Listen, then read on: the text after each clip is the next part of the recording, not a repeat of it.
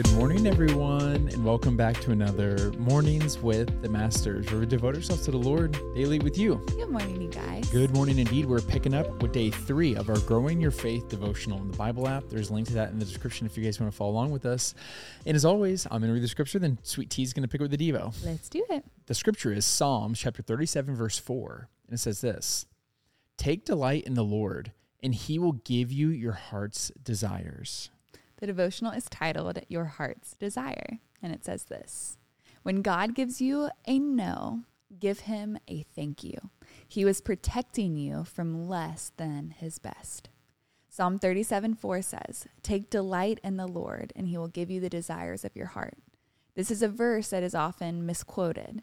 We often focus on the last half of it that says God will give us our heart's desire, but we forget the first part delighting in God. Every day of our lives, we have desires and wants that go against God's best. Many are unwise and unsafe, and yet we still desire them.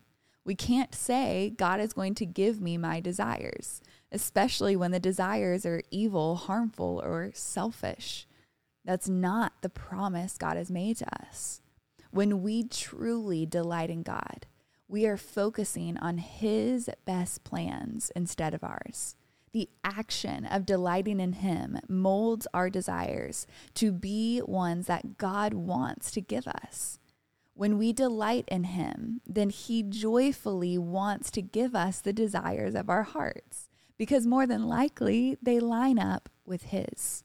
You see, God's plans and desires far surpass anything we could come up with. We may think that our ideas are really amazing, but when we line them up with what God has in store for us, we'd be blown away at the amount of goodness that He intended for His children. Do you know what it means to delight in God? To truly find your whole being in knowing Him and following Him. It's not just enjoying his blessings and the gifts he gives us, but it's in delighting in him and who he is. When we do, our desires are shaped by his influence. Yeah. Wow. I really, I don't want to say I felt convicted by this message, but I really felt like my heart opened up for this message a bit mm. because I think a lot of this boils down, and I feel like I'm getting emotional I feel like a, a, lot of what this devotional for me is about is like, what do we consider good? Mm-hmm. What do we consider like the desires of our hearts? Because if, you know, we were to ask any of you all listening or Tori and I, what we define as good, you know, we'll mention a lot of nice things. We maybe mention some material objects, a, a healthy relationship, a good family, good job, all this stuff but it just makes me wonder it's like whenever we're praying for the desires of our hearts like how much of the desires of our hearts, I don't want to say are impure, but we're wanting something to mean something to us that it maybe shouldn't mean. Mm-hmm. And what I just felt, and this is like as you're reading, while I was getting a little emotional, I felt God saying, But I have so much more. Yeah. And whenever it comes to the desires in our hearts, I feel like He doesn't want us to have less. He wants us to have more. Mm-hmm. And sometimes that more, by Him saying no to us, will allow us to receive actually more. Yeah. Because that material object or that person that maybe we have an idol of that type of relationship is not is going to hinder us mm-hmm. from actually experiencing the more that God has for us. Yeah, that's good. And so that's just something I was feeling because I struggle with that. Like my definition of good is like God, I want the big old house. Like, let's go. You know, and I, you know, I want the pool. I want a vacation. I want all this stuff. Like, that's good. And I'm not saying they're bad. What I'm saying is, is that when we see in scripture that he withholds no good thing from us, mm-hmm.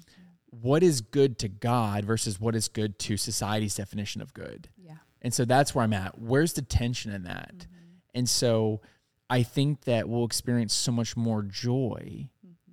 in the good things that God has for us yeah. than just the good things that the world is making. Yeah. So I can't help but think of the story of Mary and Martha, where Martha is preparing this feast for Jesus and she's getting annoyed that Mary is sitting at Jesus's feet and not helping her, right?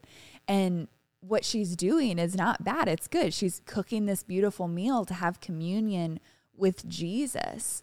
But Jesus said what Mary had decided was actually better. And then I think of the joy difference. As Martha is cooking, she's experiencing bitterness and resentment because she's not getting the help that she desires and this good thing that she's pursuing. And yet, Mary is experiencing the joy of being at the feet of Jesus. And it's like, man, maybe in our pursuit of what we think is good, is even going to be pleasing to God, we're actually missing out mm-hmm. on the joy that God has for us and, and what He really has for us, right? And so I think us just coming to him and sitting at his feet every single day and saying, Lord, like, what are your desires for me today? Because I know that your what you desire for my life is so much better than whatever I think I desire in this moment, even if I feel like that desire is good. Father, please align my will with yours, just like we've been talking about in this devotional. Lord, please transform mm-hmm. my mind so that I do not conform to the pattern of this world, so that I can be in your will, so that I can know and trust that I'm walking on the path that you have for me. Um, yeah. Yeah. Yeah. I really enjoyed this one. Yeah, me too. Want to pray sign out? I do. Dear Heavenly Father, Lord, we thank you that you have good things in store for us, Father, that you have the best in store. Father, we apologize for all the times that we pick up cheap substitutes, things that we believe will bring us happiness or joy that are just not it, Father, because they're not from you. So, Father, would you help us today? Would you align our hearts with yours? Would you mold our desires together, Father?